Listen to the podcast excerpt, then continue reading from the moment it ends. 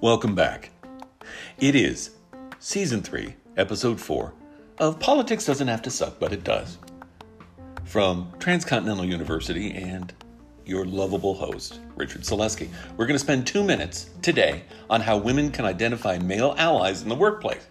This is from an article in Harvard Business Review by Sestale Malaku and Christoph Winkler.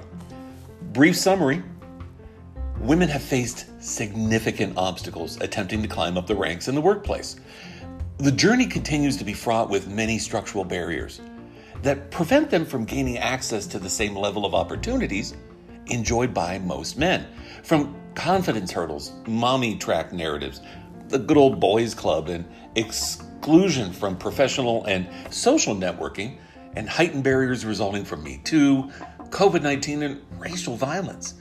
Women continue to struggle to find support and advocacy they need and identify the allies who can help them. Clues? Number one, take the temperature. First, take the temperature of your organization. Scan the environment for clear indicators of growth and opportunity and ask yourself do you see people advancing? Or is it a portfolio of diversity with high attrition and no clear path? Are there embedded practices and policies that address issues stemming from gender, racial, or other forms of inequities. Two, look for patterns. Pay attention to details. Actively seek out the individuals you recognize as practicing allyship. Ask yourself Does this person speak up for pressured moments? Exercising their voice, deploying their privilege by stepping in and raising eyebrows to the inequities that they witness.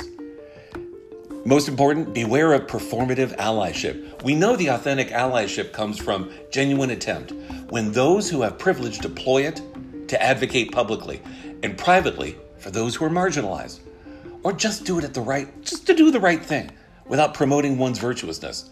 And they do this to affect change. In the end, having a true ally in the workplace is not only knowing that you have an accomplice, a collaborator, and an advocate but that others will too. I hope this helps. If you have any questions, I'm Richard Selesky with Transcontinental University. Reach out to me. We'd love to help you.